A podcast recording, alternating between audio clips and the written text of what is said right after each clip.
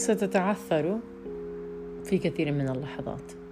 ستحب ولكن لن يقابل ذلك الحب حبا آخر. ستفشل ستبكي. ستعتقد أنه لا يوجد نور في نهاية ذلك النفق ستلعن ستتذمر ستتشتت ستذهب هنا وهناك. سترتفع ستنخفض. ستقوم بكل شيء لم تتوقع يوما أنك ستقوم به.